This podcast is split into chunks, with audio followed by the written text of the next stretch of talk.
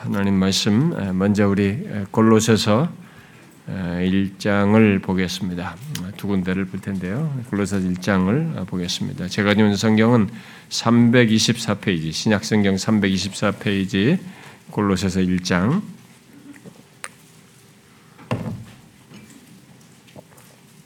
골로새 1장 15절 사실 하반절에 해당하는 내용인데요.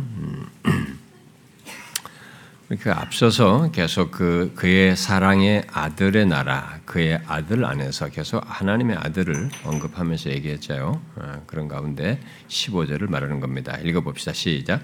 그는 보이지 아니하는 하나님의 형상이시요 모든 피조물보다 먼저 나신 이시니 모든 피조물보다 먼저 나신 이시니. 자 뒤에 요한일서 4장을 어, 보겠습니다. 요한일서 4장. 음. 4장 8절 하반절입니다만은 조금 8절부터 10절을 같이 읽어봅시다. 391페이지 어, 예, 요한에서 4장 8절부터 10절까지 같이 읽어봅시다. 시작. 사랑하는 자, 아, 사랑하지 아니하는 자는 하나님을 알지 못하나니 이는 하나님은 사랑이심이라. 하나님의 사랑이 우리에게 이렇게 나타난 바 되었으니 하나님이 자기의 독생자를 세상에 보내심은 그로 말미암아 우리를 살리려 하심이라. 사랑은 여기 있으니 우리가 하나님을 사랑한 것이 아니요 하나님이 우리를 사랑하사 우리 죄를 속하기 위하여 화목 제물로 그 아들을 보내셨습니다. 음. 우리가 지금 살피고 있는 야심전에 살피고 있는 것은 이 세상이 가장 필요로 하는 예수 그리스도 또 누구든지 구원을 얻고자 한다면 또 특별히 회심하고자 한다면 알고 믿어야 할 예수 그리스도.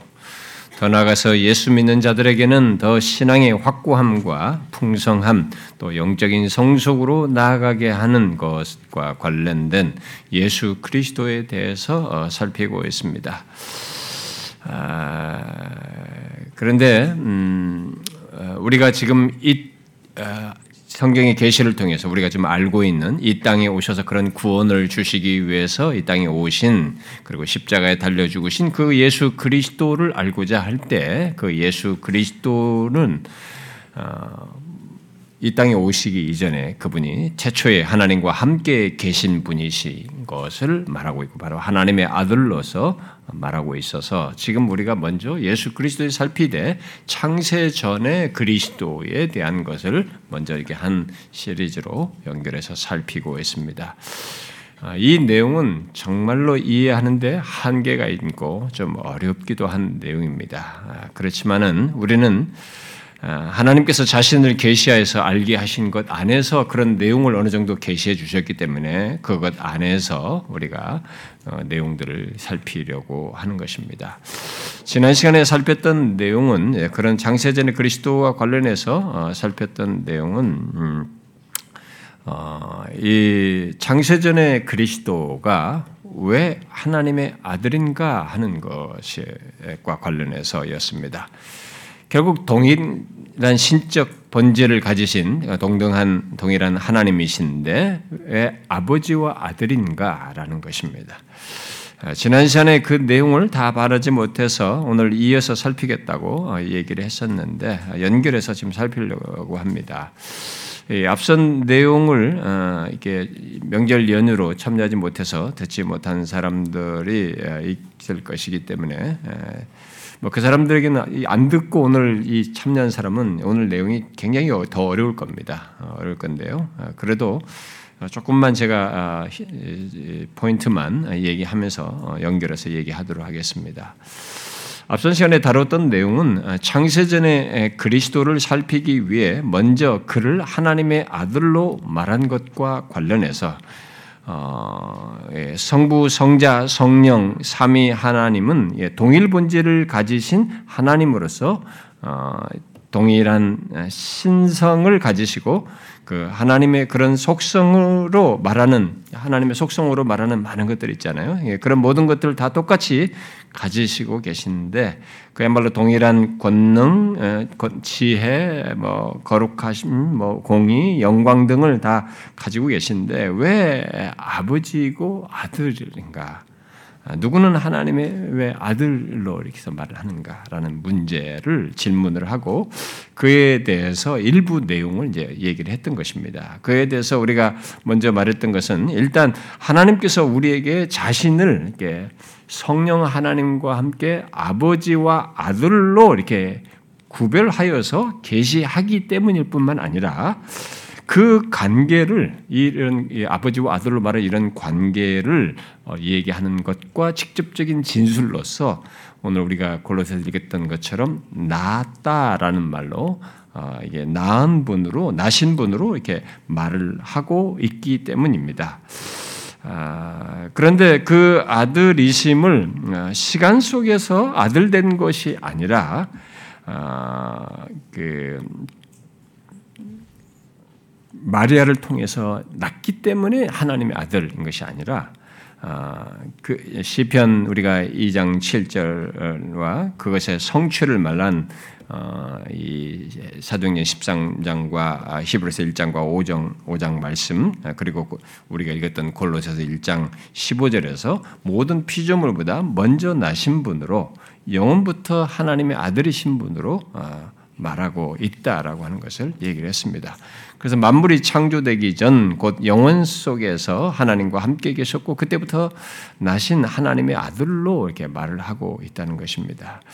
이것은 하나님의 그 아들과 함께 아, 이, 이 어, 관련해서 얘기를 하는 것에서 사실은 이제 굉장히 중요한 내용입니다. 아, 이제 우리가 하나님의 아들과 관련해서 이것을 대충 알게 되면 이제 혼돈도 오고 우리 아리우스 이후에도 예수 그리스도에 대해서 달리 태도를 취하는 일이 어떤 식으로는 우리 신앙의 행태 속에 있기 때문에 이 부분은 정리해서 알아야 됩니다. 근데 아, 지금까지 아, 영원부터 나신 이 하나님의 아들이신 것을 아, 사람들이 이제 인간적인 이해와 아, 성부 하나님보다 좀 열등하거나 뭐 종속적인 것으로 이해하려는 사람들이 있고 또 그에 대한 반발로 어, 영원부터 하나님의 아들로 말한 것을 피하고 대신 마리아를 통해서 나심으로써 하나님의 아들이 된 것으로 말하는 사람들이 이제 있는 것입니다.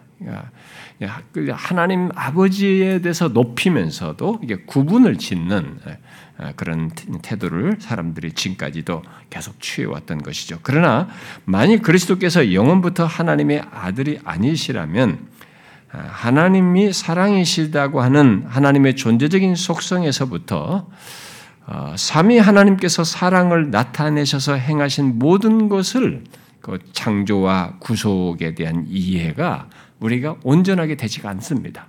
이런 것이 설명이 계시된 대로 이해를 정확하게 못하는 겁니다. 여기 성경에는 그런 것들을 다 계시를 할 때 그런 관계 속에서 하는 것을 말하고 있거든요. 그래서 마치 그런 것에 대한 이해를 정확히 안 가지고 있으면 그저 신들의 장난처럼 보여지는 것이죠. 일방적인 신들의 무엇으로 여겨질 수 있는 것입니다. 그런데 요한복음 3장 16절에서 말하듯이 하나님의 세상을 진실로 무한히 사랑하셔서 어, 그 독생자를 보내셨다고 하는 이런 얘기를 우리에게 분명히 기록하고 있습니다. 아, 이제 독생자를 주셨다는 것과 그를 보내서 우리 구원을 위해서 모든 일을 행하셨다는 것으로 생생히 그 하나님의 사랑을 얘기하는 겁니다. 그다 그냥 보내신 것이 아니라 아들을 보내신 것으로 바로 이 부분을 어, 더 하나님의 사랑을 우리에게 가늠하도록 얘기를 하고 있는 것이죠.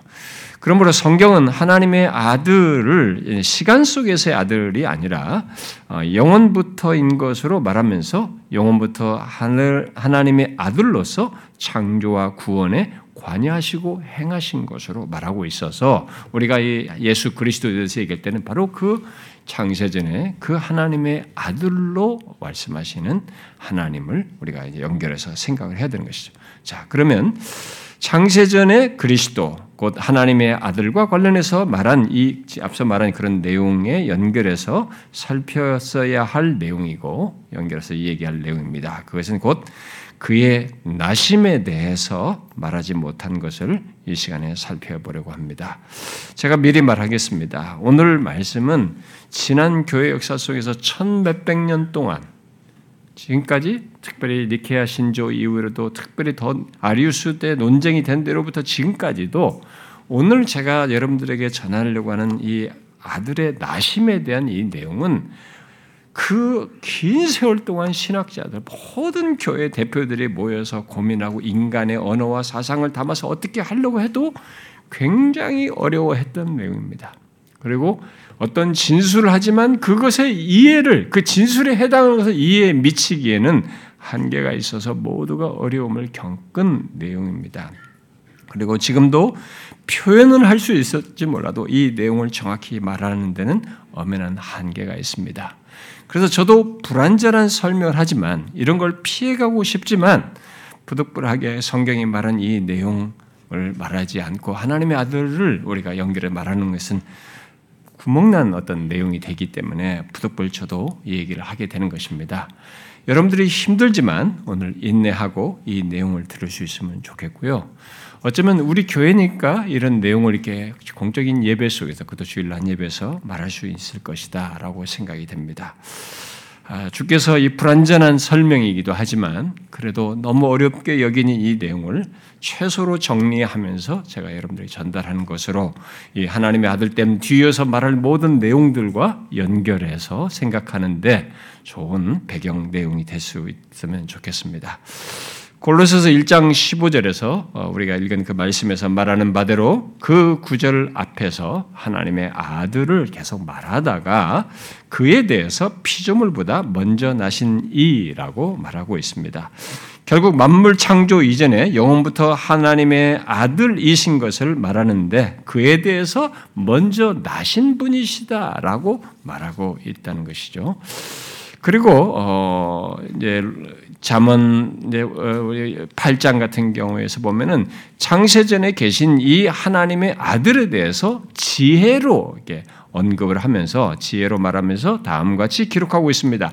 여호와께서 그 조화의 시작 곧 태초에 일하시기 전에 나를 가지셨으며 이 지혜입니다. 지혜를 나로 묘사합니다. 나를 가지셨으며 만세 전부터 태초부터 땅이 생기기 전부터 내가 세움을 받았나니 아직 바다가 생기지 아니하였고 큰 샘물이 있기 전에 내가 이미 났으며 산이 세워지기 전에 언덕이 생기기 전에 내가 이미 났으니라고 말하고 있습니다. 그러니까 모든 피, 피조물이 창조되기 전에 여호와께서 나를 가지셨고 내가 났다라고 말을 하고 있는 것입니다. 지혜로 말한 이 하나님의 아들 창세 전에 하나님께서 이 아들을 낳으셨다라고 말하고 있어요. 그리고 그 무엇보다도 예수님께서 자신을 이런 것과 좀 연결된 표현으로 자신을 독생자로 직접 말씀을 하시죠. 요한복음 3장 16절에서 하나님이 세상을 이처럼 사랑하사 독생자를 주셨다라고 해요. 그리고 요한복음 1장 14절과 18절에서 요한은 그리스도를 하나님의 독생자, 독생하신 하나님이시다라고 말하고 있습니다. 독생자로 번역된 뜻이 뜻에 대해서는 설명하는데 사람들 좀 어리 견해가 나뉘기도 합니다만 이 독생자로 번역된 말이 헬라어가 이 합성어거든요. 음, 이게 합성어에서 좀 다양한 설명을 하기도 하는데 흔히 이제 유일무이한 아들로 이게 이 얘기를 합니다. 해석을 합니다. 아, 이게 문맥상에서 보면 유일무이한 아들을 요한복음에서 말하기 때문에 그렇죠. 근데 그 문자적인 합성어의 단어 뜻에는 뭔가 나음이라고 하는 아들로서 나음이라는 이 용어적인 설명이 있다 보니까 그러니까 많은 선배들이 특별히 또 보스 같은 사람은 아, 나타의 이 어근을 고려해서 어, 얘기했는지 유일하, 유일하게 난 아들, 이걸 독생자를 그렇게 설명하기도 했습니다. 유일무이한 아들을 문맥상에서 요한복음에서 강조하는 것이 분명합니다. 그런데 유일하게 난 아들로도 사람들이 설명을 해요. 일단 예수님은 자신을 그렇게 독생자로 어, 말하면서 요한복음 3장 16절과 17절, 18절에서 하나님이 보낸 독생자, 또 그의 아들, 또 하나님의 독생자로 말함으로써 보냄 받기 전부터 결국 영원부터 독생자로 계셨다는 것을 말해주고 있습니다. 그리고 자신이 보냄 받은 받아 온 것, 곧 하나님께서 독생 자인 자신을 세상에 주신 것을 말씀하시면서 하나님이 이처럼 사랑하셨다라고 이렇게 말을 하고 있습니다. 그러니까 무한히 사랑한 것에 대한 증거예요. 그게 어, 어, 유일무이한 아들, 영원한 사랑의 관계 속에 있는 아들을 주셨고 보내셨기 때문에 세상을 이처럼 사랑하셨다 이렇게 말하는 겁니다. 그런데 우리의 의문은 왜 영원부터 독생자이냐라는 것이고 그에 대해서 우리에게 게시된 표현은 하나님께서 그를 낳으셨다라는 이런 표현을 쓰고 있다는 것입니다. 먼저 나신 분으로 말을 하고 있다는 것이죠. 하나님의 아들이심을 말하면서 우리에게 계시해 준 이 표현이 우리에게 난점이 되는 것입니다.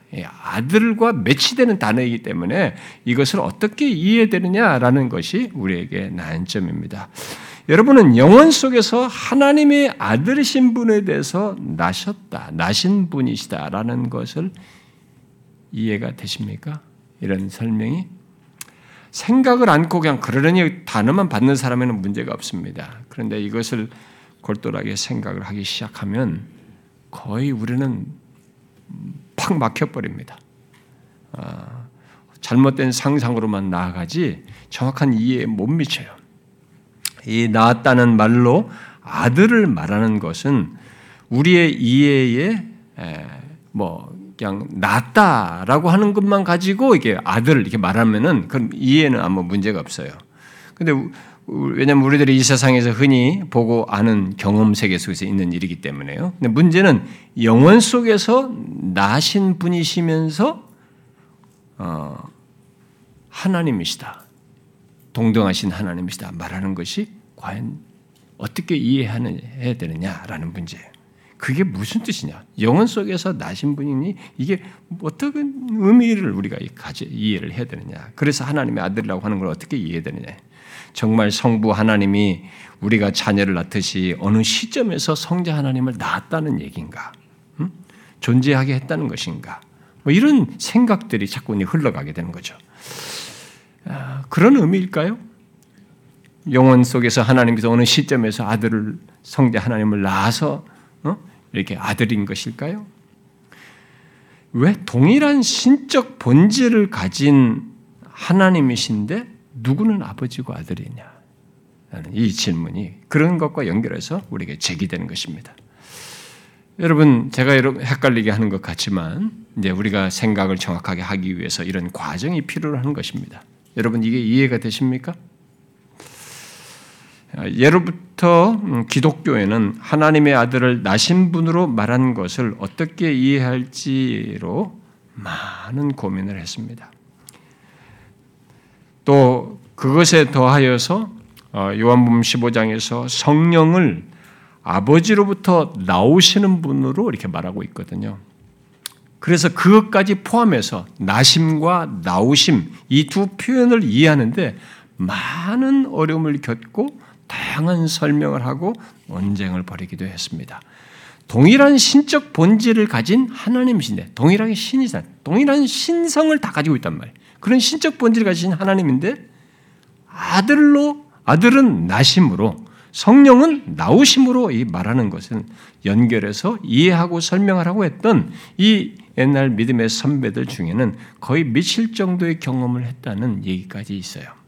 탁월했던 사람들 세계 속에서 아, 아버지만 어떤 특정 표현이 없고 아버지부터 성자는 나심으로 성령은 나옴으로 말하고 있어서 게다가 아, 요한복음 14장에서는 성령에 대해서 아버지께서 내 이름으로 보내신 성령이다라고 말을 함으로써 결국 성령 하나님의 나옴에는 성자도 관련되어 있다는 것으로 말하고 있어서 이 나심과 나옴을 설명하는데 옛날 교회 지도자들은 오랜 시간 동안 씨름하게 씨름하고 논쟁했고 그래서 동방교회와 서방교회가 갈리기까지 했습니다. 서방교회는 우리가 유럽을 이슈로 해서 지금 모든 서구 세계고, 동방교회는 그리스 정교회, 러시아 정교회, 뭐 이렇게 정교회, 정교도 하는 이 동방교회가 이렇게 나뉘게 되는 내용이 바로 이 내용 때문에 성령과 관련해서 나옴에 대한 이 견해 차이로 인해서 나뉘기도 했던 것입니다. 그러니까 이 신적 본질을 가지신 하나님과 연결해서 이런 표현을 이해하는데 너무너무 어려웠던 것입니다. 성경이 이 표현들에 대한 사람들의 흔한 이해는 아마 여러분들도 그럴 것이라고 생각합니다만은 영원 속에서 언젠가 아버지로부터 아들이 시작되고 또 성령은 아버지와 아들로부터 시작되었다라는 생각을 하는 것입니다. 사람들이. 아, 여러분들은 이 성경의 이런 표현들을 어떻게 이해하십니까? 결국 그런 식으로 생각하게 되면 우리는 시간 개념으로 이해를 하게 되는 것입니다. 그러나 만일 그렇다고 하면 아들이 아버지의 피조물이 되는 것입니다. 그리고 성경은 어, 성자와 성령을 피조물로 그런데 말하지 않아요. 동일한 신적 본질을 가지신 동일하신 하나님으로 동일한 신성을 가지고 거룩함과 능력과 권능을 다 가지신 동등하신 분으로 얘기를 하고 있습니다. 그래서 과연 그러면 과연 이 표현을 어떻게 이해해야 하느냐? 우리가 하나님의 아들에 대해서 살피고 있으니 이 하나님의 아들과 관련해서 과연 영원부터 하나님의 아들인 것을 어떻게 이해할까? 저는 이, 오늘 이번 주에 설교 준비하면서 얼마나 힘들었는지 모르겠습니다. 어떻게 이것을 성도들이 쉽게 말할 수 있을까? 이것을 어떻게 그래도 이해가 안 되는 영역이지만 어떻게 선배들이 따라서 어느 정도라도 말할 수 있을까? 제 자신이 힘들고 그래서 원고를 다시 뒤집고 뒤집고 이렇게 몇 번 수정을 했어요. 정말 저한테도 너무 힘든 한 주였습니다. 음, 근데, 근데 우리가 일단 제가 부득불하게 최소로 설명하는 겁니다. 그러니까 여러분과 저는 할 수 있는 데까지 허락된 것 안에서만 가보는 것입니다. 과연 영혼부터 하나님의 아들이신 것을 어떻게 이해할까? 특히 아들과 연결되는 직접적인 표현인 나심을 과연 어떻게 이해할까? 지금까지의 교회 역사 동안에 앞선 믿음의 선배들이 어, 성경 안에서 가능한 설명을 하려고 한 것을 정리하면 두 가지예요. 음, 크게 두 가지로 이제 설명을 하는데요. 오늘 두 가지가 다 유용하고요. 그 두 가지 모두가 우리에게 이해하는데 도움을 줍니다. 어느 식으로든. 예, 그러니까 어떤 식으로든. 그러니까 우리는 그것을 다 참조할 것이 해야 된다고 생각합니다. 첫 번째는 우리의 이해에 그 좀 충분한 만족은 주지 못하지만 아, 여전히 한계를 느끼게 하지만 4세기 초에 300년대 초에부터 당시 교회 지도자들이 모여서 아, 하나님의 영원한 아들을 부정한 이 아리우스를 반박하고 정죄하면서 이 성경에 따라서 작성한 니케아 신조가 말하는 바입니다. 그 신조의 내용 중에 아들과 관련해서 말한 관련된 내용은 이렇습니다. 지난번도 어, 조금 했었는데 한 분 주 예수 그리스도 하나님의 독생자 만물이 있기 전에 성부에게서 나신 분을 믿습니다. 그는 하나님으로부터의 하나님, 빛으로부터의 빛, 참 하나님으로부터의 참 하나님이십니다. 나셨으나 창조되지 않으셨으며 성부와 본질이 동일하시고 어, 그로 말미암아 만물이 지음 받았습니다. 이것이 이 나심에 대한 교회 지도자들이 모여서 신조로 정리해서 말한 내용입니다. 아들의 나심에 관련해서 당시 교회자들이 성경 안에서 말할 수 있었던 내용이 이 정도였어요. 성부에게서 나신 분이어서 하나님으로부터의 하나님, 빛으로부터의 빛, 참 하나님으로부터의 참 하나님, 나셨으나 창조되지 않으셨으며 성부와 본질이 동일하시다. 이게 요약한 내용이에요. 탁월하게 정리를 했습니다. 그런데 이게 우리에게 무슨 말이냐 이제. 하나님으로부터의 하나님이 뭐냐 이게 우리에게 이해가 이제 안 되는 영역인 겁니다. 성부로부터 성부에게서 나셨다라는 이 표현을 쓰면서 하나님으로부터의 하나님, 참 하나님으로부터의 참 하나님 이게 뭐냐 이게 뭐뭐로부터의 이런 용어들이 이게 뭘 얘기하느냐 이죠. 그래서 이 먼저 나신 분이라고 말한 것에 대한 묘사를 설명한 것이 그 정도입니다. 그러나 과연 성부와 동일 본질이신 하나님이신데 성부에게서 나셨다는 것이 그, 그분으로부터의 하나 님으로부터의 하나님 이런 것들이 무엇을 말하는지가 저와 여러분에게 부딪히는 깊은 한계입니다. 이들은 성경에 입각해서 다 모든 교회 시대들이 정리를 했지만 그들도 이것에 대한 실체의 이해는 그들이 언어의 한계 때문에 정말 머리가 이게 예, 이성이 파열될 정도로 예, 그 정도 느낀다고 생각할 정도로 한계에 부딪혔습니다. 그래서 아타나시우스는 예, 우리의 이런 한계와 무지를 다음과 같이 표현했습니다. 하나님이 어떻게 낳으시며 하나님의 낳는 방식은 무엇인지를 찾는 것은 올바르지 못하다. 사람은 그러한 사항들을 추구하는 일을 제쳐두어야 한다. 형언할 수 없으며 하나님의 본성에만 고유하고 그에게만 알려져 있고 그 아들에게만 알려져 있는 그러한 것을 사람은 말로 설명해 달라고 요구하기 때문이다. 그, 그렇기 때문에 하지 말아야 된다는 겁니다. 그러면서 이렇게 덧붙입니다. 당혹스럽기 때문에 믿지 않는 것보다는 당혹스러운 가운데서도 침묵하고 믿는 것이 더 좋다. 이렇게 말했어요. 이런 말을 하는 것은 어, 저와 여러분의 생각이 끝없이 모든 인간은 다 예외 없이 시공간 개념에 묶여서 생각을 하기 때문에 그런 것이죠. 시공간 개념을 벗어난 이외의 어떤 세계를 내가 이해할 수 있는 수준으로 접근하기가 어렵고 그 외에 다른 방법으로 우리가 생각을 할 수 없기 때문에 그런 것이기도 합니다. 실제로 우리들의 생각은 근본적으로 유한하고 제한된 범주를 벗어나지 못하는 조건 속에 있습니다. 우리는 이것을 먼저 인지할 필요가 있습니다. 그래서 스스로 계신 하나님 영원하신 분께서 영원 속에서 가지신 어떤 것을 생각하려고 할 때 우리는 즉각적으로 그것을 시공간 개념으로 생각하려고 하는 유혹에 빠져버려요. 그런 식으로 생각이 작동하는 것을 보게 됩니다. 그럼으로써 스스로 생각의 한계를 우리가 드러냅니다. 그래서 브라켈은 이런 한계를 인지하고 다음과 같이 말했습니다. 발생에 대해 이 발생은 결국 나심과 관련된 것입니다. 나심을 표현한 것입니다. 인간들이 사용하는 모든 개념을 우리의 생각에서 지워버려야 합니다. 여기에는 처음과 마지막이라는 시간적인 구분이 존재하지 않으며 비존재에서 존재로 변화하는 것도 없습니다. 그랬어요.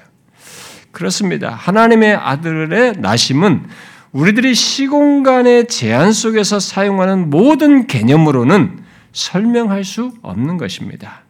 왜냐하면 하나님의 아들의 나심을 말했는데 그것은 동일한 신적 본질을 가지신 분에 대해서 말하고 말하고 있어서 처음과 마지막이라는 시간적인 구분을 담고 있지 않기 때문에 그렇습니다. 그러니까 나셨다고 하는데 우리는 처음을 자꾸 생각하고. 처음과 나중 이게 뭔가 이 개념으로 자꾸 생각하려고 하는 거예요.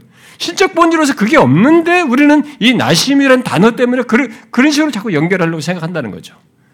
그래서 우리는 하나님의 아들의 나심을 생각할 때 시공간 개념을 가지고 자꾸 처음을 생각을 하고 그래서 인과적으로 생각하래. 어떤 원인이 있어서 하나님으로부터 이런 용어가 있으니까 그런 용어 자체가 인과적 개념을 시사하는 용어거든요. 그래서 오해를 야기시키기도 하고 한계를 더 어, 드러내기도 하는데 자꾸 인과적으로 생각하는 것입니다.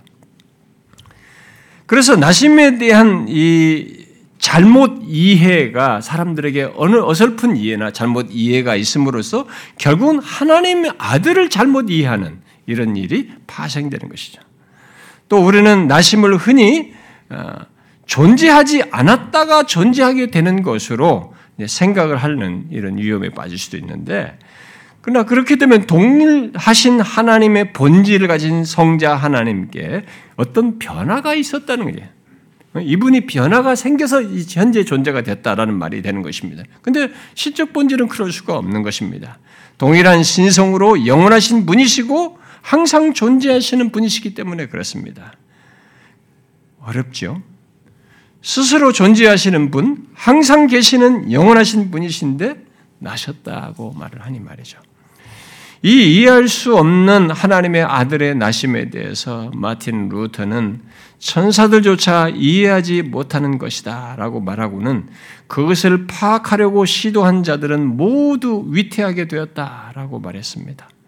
그럼에도 루터는 이 어, 영원한 나심을 복음 안에서 우리에게 주신 교리, 믿음으로 감지할 수 있는 교리다라고 했습니다. 그렇습니다. 하나님의 아들의 나심은 우리가 가진 시공간 개념으로는 전혀 감지가 안 됩니다. 그런 시도를 하는 순간 우리는 감지가 안 돼요. 빗나가 버립니다. 오직 믿음으로만 감지가 되는 어느 정도. 감히 접근하게 되고 감지할 수 있게 되는 것입니다. 그러므로 하나님의 아들의 나심을 우리 인간의 나음으로 이해하려고 하는 이런 모든 시도를 버려야 합니다.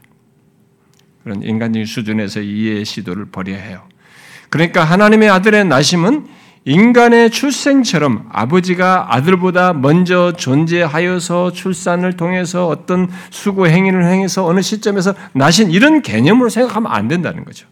아다나시우스는 사람이 사람에게서 나오듯이 성자가 나아져서 성부의 존재보다 뒤에 있는 것이 아니다라고 분명히 말했습니다. 왜냐하면 그는 영원히 존재하시는 분이시며 그의 본성이 항상 완전하시기 때문이다라는 것이죠. 우리가 계속 기억할 사실은 동일한 신적 본질을 가지신 성부, 성자, 성령 하나님은 서로 영원히 연결되어 있다는 것입니다. 그래서 선후를 말할 수가 없어요. 시작을 말할 수가 없는 것입니다. 만일 선후를 말한다면 그 성자에게 시작을 부여한다면 성부까지도 시간 속에 묶이게 돼 버려요. 그리고 그런 성부 성자의 관계는 또 성부와 성자에게서 나왔다는 어, 성령까지도 모두 서로 사이에 불균형이 존재하게 되고 불연속성이 있게 되는 것입니다. 연속성이 깨지는 어떤 무엇이 있는 것이죠. 성경은 그런 삼위 하나님을 말하지 않고 있습니다. 그래서 이 성경과도 다른 내용이 음, 다른 설명을 하게 되는 거죠. 그래서 니케아 신조는 하나님의 아들에 대해서 말할 때 하나님으로부터의 하나님, 빛으로부터의 빛, 참 하나님으로부터의 참 하나님이시다라고 그런 정도로 부인할 수 없는 사실을 진술을 한 것입니다. 그리고 니사의 그레고리는 그 하나님의 아들에 대해서 좀 더 덧붙였습니다. 이, 이 성자에 대해서 빛에서 나온 빛이며 생명에서 나온 생명이고 선에서 나온 선이듯이 그는 아주 확실하게 영혼에서 나온 영혼이다. 여러분 이런 표현도 계속 뭔가 인과적인 듯한 인상을 줘요. 이런 표현을. 그러니까 지금까지 이 믿음의 선배들이 영원한 아들이 나셨다는 것에 대한 이 설명의 주요 내용은 이런 식이에요. 그러니까 한계를 드러낸 표현만 한 것입니다. 잘 설명을 했고 잘 정리를 했고 성경을 벗어나지 않겠지만 한계를 드러난 표현을 쓰고 그 안에서만 설명을 한 겁니다. 그러나 모두가 들으면서 여러분들이 느꼈겠지만 음, 이런 것에 더 많은 얘기 해봐야 그들이 하던 얘기 해봐야 여기 범주예요. 그런데 여러분들이 들으면서 알겠지만은 영원에서 나온 영원으로 하나님의 아들의 나심을 설명하는 것이 우리에게는 이해가 안 됩니다. 와닿지도 않아요. 그것은 우리의 근본적인 한계가 있어요. 우리는 영혼의 세계를 모릅니다. 끝없이 시공간에 묶여 있어요. 그 사고 체계를 갖고 있습니다. 그래서 이게 영혼에서 나온 영혼, 하나님부터 하나님 이게 이해가 안 됩니다. 그런 한계를 가진 인간의 노력의 결과를 안 어, 맥클라우드는 이, 이 앞선 교부들의 설명을 인용하여 말하다가 이렇게 덧붙였어요. 비록 성자가 나음을 받았다는 사실에 의해 구별되지만 우리는 신적인 나아짐이라는 것이 무엇인지 거의 혹은 전혀 모르고 있다. 그랬어요. 어떻게 합니까? 아들을 구 아들을 구 아들을 구분하는 용어로서 나아심을 말하는데 이런 신적인 나아심을 나아짐을 우리가 어떻게 이해하냐? 이 영혼의 것을 어떻게 합니까? 왜 이런 결론에 이를 수밖에 없는가 하죠. 실제로 우리의 이해가 미치지 못하는 이 신적인 신비이기 때문이기도 하지만 우리가 가질 수 있는 사고 논리 속에 이런 것이 없기 때문에 그렇습니다. 없어요. 우리는 그 한계를 솔직하게 인정해야 됩니다. 그리고 그 인정 속에서 이 표현들을 우리가 믿음의 눈으로 이렇게 바라봐야 되고 받아들여야 합니다. 그리고 그 나심과 나옴을 삼위 하나님께서 그것으로 각각을 말씀하시면서 구별 구별지에서 행하시는 것 정도로 이해를 하셔야 합니다. 자, 이것이 우리가 하나님의 아들에 대한 설명을 나심과 연결해서 말한 지금까지 2000년에 가까운 교회 역사 속에서 우리가 인간의 한계를 드러내면서 표현한 설명의 중요한 한 부분이에요. 모두가 니케아 신조로 우리가 신조로 고백하듯이 기독교는 다 이 하나의 이 고백으로 받아들이고 있고 이것 안에서 지금 하나님 아들의 나심을 이해하고 있습니다. 이거 하나예요. 근데 중요한 두 번째가 있습니다. 거기에 덧붙여서 이해할 수 있는 여기도 충분한 설명이 되지 않는 어떤 신비에 대한 그 내용, 하나님 세계 속에 있는 신비는 말하지 못하지만 부인할 수 없는 강력한 설명이 하나 있습니다. 그것은 이 나옴, 성령의 나옴을 포함해서 하나님의 아들의 나심에 대해서 설명하는 것으로서 성경이 예, 이런 표현을 연관지어서 강조하는 것에 강조하는 것. 성경에서 아들, 아버지, 그다음에 아, 버지로부터 나온 게 성령 이런 표현을 써서 강조하는 그것과 관련되어서 이해를 하는 것입니다. 그것은 나심이 있는 곳에 여러분 생각해 보세요. 낫다 그러죠. 이 나심이 있는 곳에는 나은 자와 난 자라는 이런 관계가 전제되어 있어요. 여기에. 이 표현이 낳는 행위를 말하는 게 아니라 이것을 통해서 말하는 것이 관계를 강조하는 내용이 있는 것입니다. 바로 관계로 이해하는 것이에요. 그러니까 성경에 나오는 이 표현을 나심과 나옴을 관계 차원에서 이해하는 것입니다. 성경에 게시된 아버지와 아들은 사실 누가 낳고 낳아졌는가를 말하기보다 모두 그들의 관계를 특별히 강조하는 것이에요. 성경에 이 용어들이 나올 때는 대부분 뭐 낳는 행위를 말하기 위해서 이 단어를 아버지 하나님을 아버지로 아들 하나님을 이렇게 말하지 않는다는 것입니다. 모두가 그 용어를 써서 아버지와 아들을 통해서 말하는 것은 관계예요. 그렇죠? 우리는 바로 그 사실에 근거해서 나심을 이해할 필요가 있는 것이죠.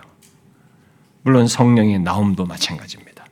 특히 아버지와 아들로 말하는 성경의 모든 내용은 다른 무엇보다도 삼위 하나님 사이의 깊은 관계를 말하면서 강조하는 것입니다.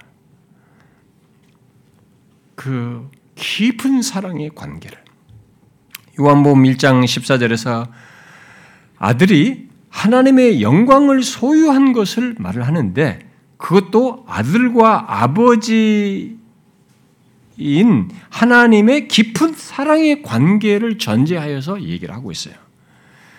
그래서 그 영광을 말할 때 아버지의 독생자의 영광이다. 이렇게 말을 하고 있는 것입니다. 그리고 1장 18절에서도 그 독생자, 곧 하나님의 아들에 대해서 말을 할 때 본래 하나님을 본 사람이 없으되 아버지의 독, 품 속에 있는 독생하신 하나님이 나타내셨다. 이렇게 말하고 있습니다. 그러니까 아버지와 아들의 관계가 어떠했는지를 그 표현으로 지금 얘기를 하고 있는 것이죠. 그리고 그로 인해서 우리들이 보지 못한 하나님을, 볼 수 없고 보지 못한 이 하나님을 독생자께서 알게 하시며 드러내신다라는 것을 강조해 주고 있습니다. 그, 그 깊은 관계 속에 있는 그분이 독생자께서 하나님을 보게 하시는, 알게 하신다는 거죠. 그래서 이 이런 표현 속에 속에서 아버지의 품 속에라는 이 말은 카슨이라는 사람의 말대로 어떤 물리적인 공간 그런 개념이 아니죠. 뭐 품 속에라는 거 아니에요. 우리에게 그런 얘기가 아니고 하나님 아버지 품속에라고 할 때 하나님의 아들이 뭐 하나님 아버지 같은 하나님이신데 거기 품에 안기고 이런 게 아니란 말이에요. 그 용어는 나사로가 아버지 아브라함의 품속에 있다라고 했던 용어나 최후 만찬에서 요한이 예수님 품에 기대었다라는 말들을 통해서 강조하듯이 친밀함과 서로 사이에 예? 서로 간의 사랑과 알을 얘기하는 거죠. 음? 친, 그런 친밀함과 서로 간의 사랑, 알을 강조하는 표현인 것이죠. 그러므로 어, 어, 성경에서 아버지와 아들을 말할 때 그것이 독생자를 말하든 어, 먼저 나신 자를라로 말을 하든 그 모든 내용은 아버지와의 관계를 얘기하는 거죠. 곧 서로 친밀한 관계 속에서 알고 사랑하는 관계라고 하는 것을 강조하는 것이죠. 그러므로 우리는 나심이라는 표현을 성경 전체에서 아버지와 아들로 말하며 주요하게 강조하는 것은 관계 차원에서 생각을 해야 되는 거지. 그 나심이라는 걸 가지고 자꾸 인과적인 것으로 생각하려는 경향에 빠지지 말고 거기에는 말로 할 수 없는 신비가 물론 있지만 더 우리가 쉽게 받아들일 수 있는 것 중에 하나는 그런 표현을 아버지와 아들로 말을 했을 때는 실제 그런 관계로 표현되는 구별을 짓고 있지만 그 표현을 통해서 우리가 말해주는 것은 관계적인 차원이에요. 관계의 기품인 거죠. 그러니까 내적인 깊은 관계 그 친밀한 사랑의 관계 속에서 나심을 말하고 있다는 것이죠. 그런 차원에서 나심을 이해하는 것이 더 쉬울 수 있는 것입니다. 그러니까 아들의 나심과 성령의 나옴도 결국 그런 관계 속에서 가지신 것과 깊은 관련이 있는 거예요. 성부, 성자, 성령, 삼위 하나님의 깊은 관계, 사랑의 관계 속에서 가지신 것에 대한 설명으로 이해할 수 있다는 것입니다. 만일 우리가 아버지와 아들 사이의 관계를 부차적인 것으로 어, 여기고 어, 예, 나심과 나움의 용어에 집중을 하고 어, 나심과 나움 그 자체를 설명하라고 한다면은 이미 앞선 사람들이 그랬듯이 인간의 이성은 성부로부터 어떤 식으로든 파생되었다는 생각에 빠져들어가요. 그런 위험이 있습니다. 자꾸 아, 그래 성부로부터 누구로부터 해가지고 아, 성부로부터 시작됐거나 뭔가 이렇게 거기서부터 했다는 이쪽으로 자꾸 빠져들. 그러면 동일 본질의 신성이 아니 안, 안, 안 되거든요. 자꾸 그런 쪽으로 빠져들어가야죠. 그러므로 우리는 아들의 나심과 성령의 나옴이라는 표현을 신적 관계 속에서 생각을 해야 되는 거예요. 예? 동일 본질의 신성을 가진 신적 본질을 가진 그 신적 관계 차원에서 어, 생각을 해야 되는 거죠. 신약에서 나심과 나옴이라는 표현으로 우리에게 말하는 것, 곧 계시하는 것은 성부와 성자와 성령 하나님이 어떤 인과적인 관계를 가지고 원인과 결과에 따라서 갖는 그런 어, 관계를 가진 것이 아니고 또 그런 요소가 있는 것이 아니고 자신의 존재적인 속성인 사랑으로 서로 사랑하시는 하나님께서 그 사랑 안에서 우리들이 알지 못할 또 우리에게 알려지지 않는 어떤 신비한 방식으로 서로의 관계를 맺기로 하신 것에 대한 표현이고 설명이다라고 말할 수 있는 것입니다. 무슨 말인지 아시겠어요? 나심과 나움을 이게 누가 낳고 어디 출발했다 이런 개념이 아니라 우리는 헤아리지 못합니다. 그 신적인 세계 속에서 있는 이 실체에 대해서는 알수 없습니다. 그리고 너무 무한한 내용이에요. 아무리 상상의 날개를 펴도 그게 시작이 어떻고 어떻게도 이렇게 생각을 해봐도 탁 막혀버립니다. 할 수 없어요. 그러나 성경이 계속 이런 것을 가지고 관계를 강조하고 있기 때문에 결국 자신의 존재적인 속성인 사랑이잖아. 오늘 본문에 지은 것처럼 하나님은 사랑이시다. 이런 사랑으로 존재적인 속성인 사랑으로 서로 사랑하는 그 관계 속에서 우리들이 알지 못할 우리에게 알려지지 않는 어떤 신비한 방식으로 서로의 관계를 같이 맺기로 한 거죠. 그것에 대한 표현이고 설명으로 이해할 수도 있는 것입니다. 나심과 나옴을. 무슨 말인지 아시겠어요? 지금 제가 말한 것이 굉장히 어려운 이해일 수 있으나 표현일 수 있으나 이 나심과 나옴을 설명할 수 있는 또 다른 하나의 중요한 포인트예요.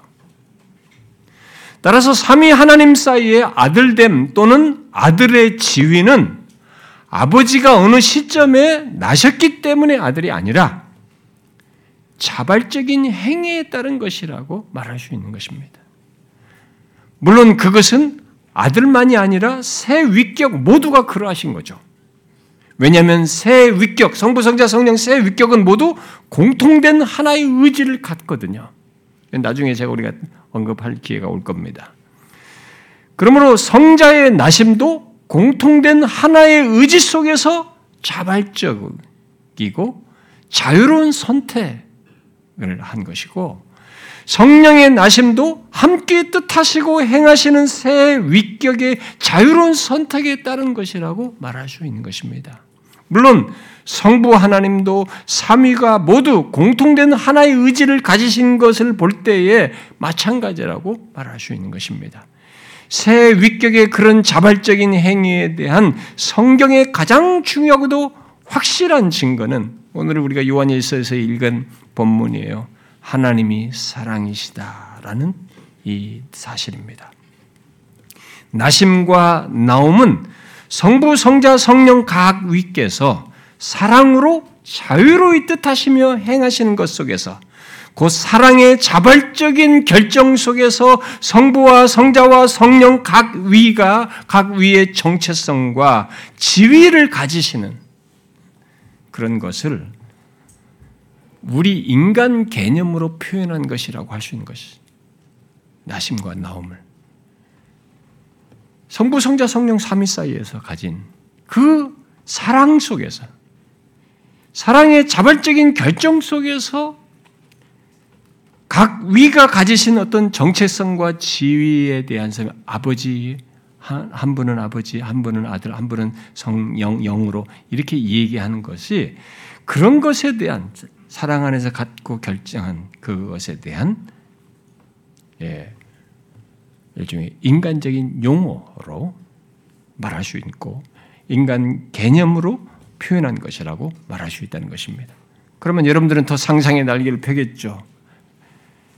각 위께서 우리는 인간 개념에 없는 삼위일체 분명히 각 위격이 있단 말이에요. 성부 성자. 근데 모두가 통일한 동일한 신적 본질이 그래서 하나이시다 한 분이시다 이렇게 말하는데 그러신 분이신데 그 각각에 대한 이름을 이런 식으로 명한 것이 그러면 이것은 언제부터이냐 어떻게 서로가 그런 어, 각 위의 정체성과 지위를 가졌나 이런 질문을 하면 우리는 또 무한대로 가겠습니다. 그것은 하나님의 신비의 세계예요. 우리는 거기는 헤아릴 수 없습니다. 아우스티누스는 하나님의 아들의 태생성, 결국 나심과 관련해서 그것이 성자의 본성을 결정하는 것이 아니라 성자의 관계를 결정해 준 것을 결정해 준 것으로 정확히 간파를 하고 이렇게 아, 얘기를 했습니다. 그 용어들은 아버지와 아들을 얘기하는 겁니다. 그 용어들은 상호적으로 그리고 각자가 상대방에 대해서 갖는 관계에서 사용되는 것이다. 이 관계에 대한 설명 표현인 것이죠. 그런 용어인 거죠. 예.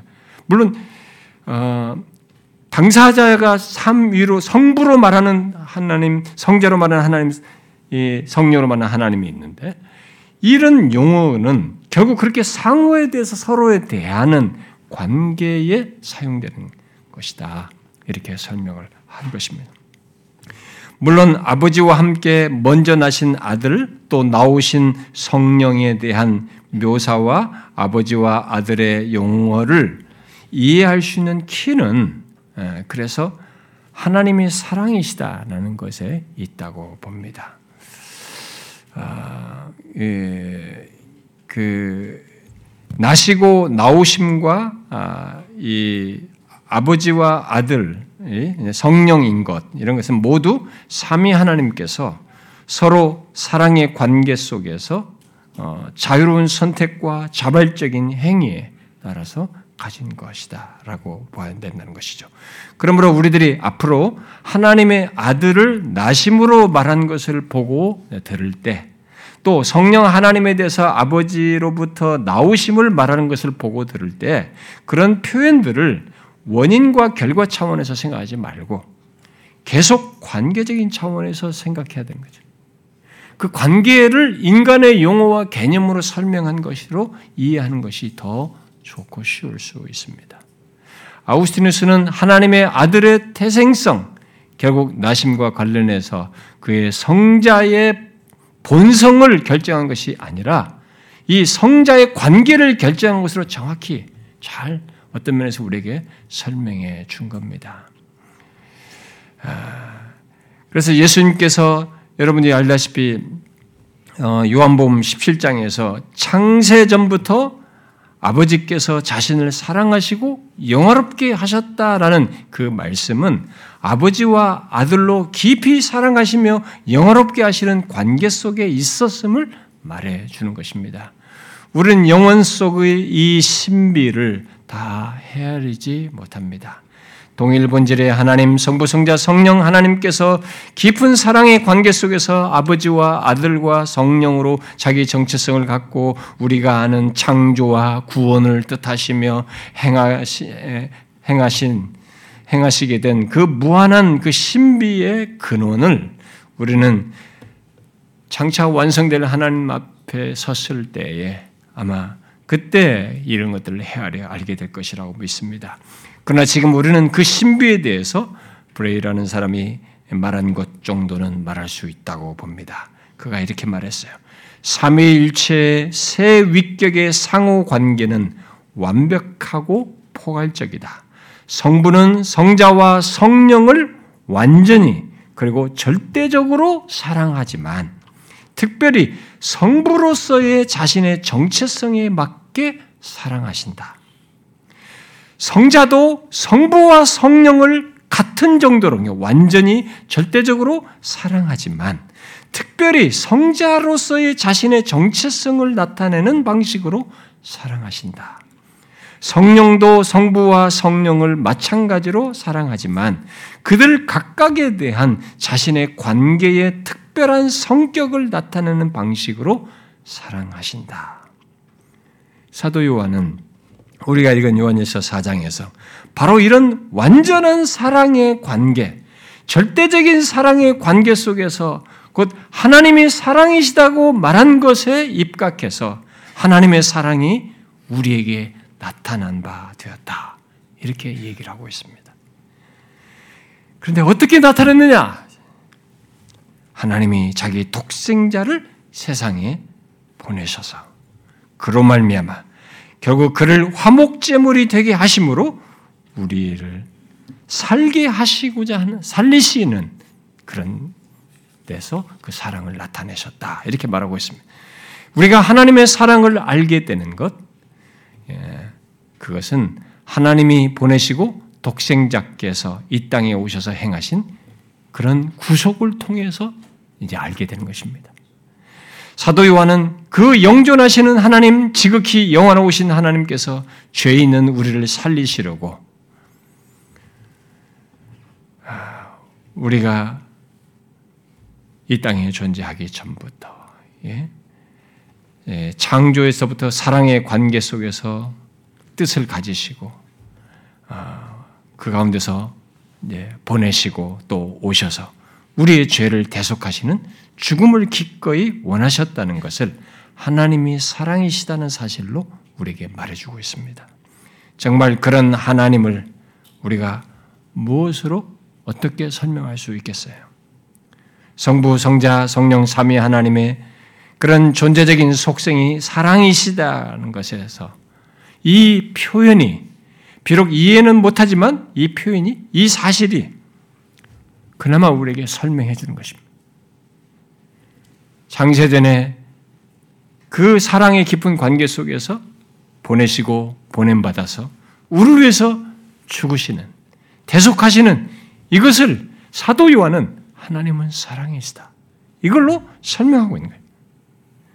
사실 우리는 하나님이 사랑이신 것뿐만 아니라 그 사랑이 얼마나 큰지 이런 설명이 이런 실체가 있음으로써 조금 가늠이 됩니다. 그것이 없으면 우리는 알지 못하죠. 그러나 요한복음 1장 18절에서 언급한 대로 아버지의 품속에 독생하신 하나님, 그렇게 아버지와 친밀한 사랑 가운데 계신 독생자 하나님이 보냄을 받아 육신이 되어 행하시며 우리 죄를 대신 지시고 죽으시고자 하는 그런 일을 따라서 행하시는 걸 통해서 우리는 그가 하나님을 하나님이 사랑이시다라고 하는 것을 나타내시는 거죠. 우리들에게. 하나님을 본 적이 없는 우리들에게는 그렇게 하나님이 오셔서 그렇게 나타내시는 걸 통해서 하나님이 진실로 사랑이시다. 라는 것을 가늠하게 되는 것입니다. 본래 하나님을 본 사람이 없으되 아버지의 품속에 있는 독생하신 하나님이 나타내셨기 때문에 그런 거죠. 그래서 우리는 이 땅에 오신 하나님의 아들을 통해서 하나님을 보게 됩니다. 하나님의 존재와 속성, 특히 하나님이 사랑이시다라고 하는 것을 강렬하게 보는 거죠. 여러분, 육신이 되어 이 땅에 오신 하나님의 아들의 아들을 통해서 하나님을 여러분들이 보십니까? 보셔야 합니다. 진실로 하나님이 사랑이신 것을 이 땅에 오신 예수 그리스도 성자 하나님을 통해서 보아야 하는 거죠. 정말로 하나님이 세상을 이처럼 사랑하셨다라는 것. 그래서 죄인인 저와 여러분을 구원하셨다는 것을 이 아들의 오심을 통해서 보아야 되는 거죠. 우리가 지금부터 살필 예수 그리스도에 대한 모든 내용은 다른 말로 하면 하나님이 진실로 사랑이시다는 것과 그런 존재적인 속성을 가지시고 행하신 것을 보는 것이기도 한 것입니다. 바로 그 사실을 볼 때 우리는 지금의 우리, 곧 예수 믿는 지금의 내가 어떻게 있게 됐는지 다시 생각하게 되는 거죠. 제가 첫 시간에도 이런 얘기하면서 얘기했습니다만 이 장세전의 그리스도 우리 예수 성경에 계시된 예수 그리스도를 살필 때는 현재 죄인인 구원, 구원하기 위해서 오신 예수 그리스도로 얘기를 하지만은 어디로까지 연결되면 장세전까지 이렇게 같이 묶어서 얘기해야 된다고 말했습니다. 그래서 지금의 우리 예수 믿게 된 나를 우리가 나가 어떻게 있게 됐는지 우리는 이 사실을 통해서 보게 되는 겁니다. 우리의 구원이 얼마나 무한한 광대한 사실을 내포하고 있는지 그것도 무한한 사랑 가운데 계신 삼위 하나님께서 영원 속에서 우리를 구원하시고자 하는 뜻, 계획을 깊은 사랑 가운데서 가지시고 그 사랑을 실제로 나타내셔서 있게 된 것을 보게 되는 것이죠. 하나님이 육신이 되신 것 속에서 우리는 정말 하나님이 세상을 이처럼 사랑하셨다는 것. 무한한 사랑으로 자신을 낮추어서 우리를 죄에서 구원하시는 일을 행하셨다는 것을 보게 되는 것입니다. 자신을 우리를 구원하기 위해서 속죄제물로 화목제물로 대신 그 하나님의 아들의 죽음에서 우리는 사도 요한이 하나님은 사랑이시다고 말한 것이 무엇인지를 가장 크고 강렬하게 생생하게 알게 되는 것이죠.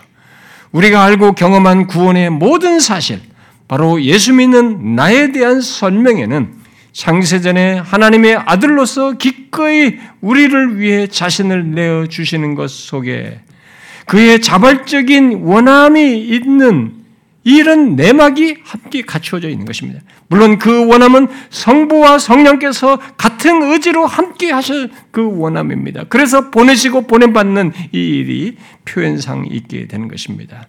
우리는 그 무한한 신비를 알지 못합니다.